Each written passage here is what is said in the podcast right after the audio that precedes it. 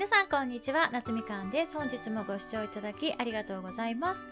この週末は日本に住む外国人の方たちについてデータなどをね交えつつお話ししたいと思います。さて皆さん今日本に外国人の方ってどのくらい住んでいらっしゃるかご存知でしょうか？2020年1月時点で在日外国人の方は287万人もいらっしゃいますそのうち生産年齢人口っていういわゆる若い世代15歳から64歳の間の人口の割合は在日外国人の中だと85%もねいらっしゃるんですけれども日本人の中の生産年齢人口っていうのはねめちゃくちゃ減っていまして59%しかいないんですよ。だから労働人口に占める外国人の方たちの割合は日本にとってはすごく重要なんですよね。で日本にはいつから移民の方たちをね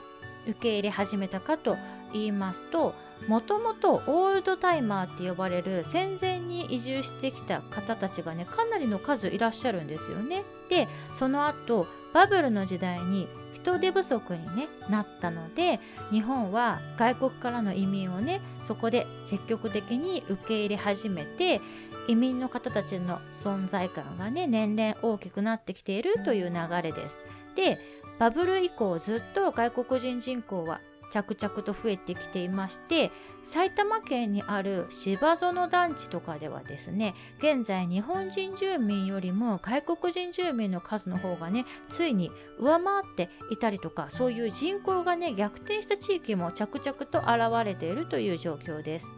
東京に住んでいる方にはおなじみだと思うんですけれども新宿区の新大久保は外国人の方がねめちゃくちゃたくさん住んでいる地域の一つですよね。でデータを見たらねすごく面白くて新宿区は毎年約1万7000人前後の外国人の方が新規登録でいらっしゃるんですけれども一方で毎年1万人ちょっとぐらい1万数千人ぐらいですね新宿から転出される外国人の方もいらっしゃるんです。だから新規で新宿に移り住んでくる方もめちゃくちゃ多いんですけれども同じくらいというか新規で入ってくる数のうちの7割とか8割の方は1年以内に他の地域に転出してしまうっていうことなんです。これが何を意味してるかと言いますと新宿区っていうのは外国人の方にとってはずっと住む場所じゃなくてまず入国して生活の準備をしたりとかそういう場になっているので新宿っていうのは日本の中でのゲートウェイとして機能していることなんですよね。最初の1年未満というか数ヶ月は新宿にいてその間に日本の生活に慣れつつ新宿に住んでる間に仕事とか次に住む場所を探すっていうのがトレンドだっていうのがすごく面白いなと思いました。東京の23区の中でも外国人の数が一番多いのは新宿区なんですけれどもやっぱり中でもひときわ外国人の割合が多い地域が新大久保で新宿全体の外国人住民の割合は11%なんですけれども新大久保エリアに限定すると39%にもなるそうです。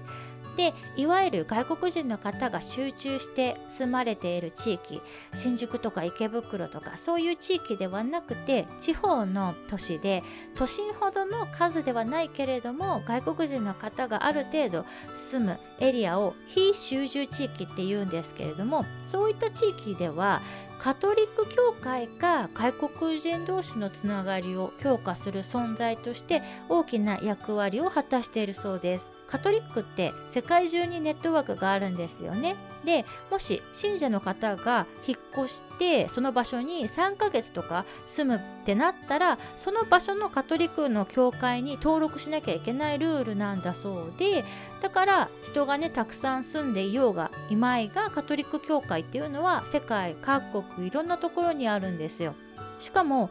例えばフィリピン人の方とかブラジル人の方とかってカトリック教徒の割合がねめちゃくちゃ高いんですよね。だからもちろんその信仰を深める場としての教会ではあるんですけれども同胞の方たちがねコミュニケーションを取る場というか先に住んでいる先輩の立場である方たちが後から移住してきた人たちの相談を受けたりとか移民同士が交流したり助け合ったりする場としてもね教会が機能しているそうです。私はカトリック信者ではないので教会が地方に住む外国人の方たちのコミュニティの場として機能してるっていうのはね今回初めて知ってすごくなるほど面白いなと思いました。ちょっと長くなってしまったので続きはまた明日お話ししたいと思います。それではまた次のエピソードでお会いしましょう。バイ。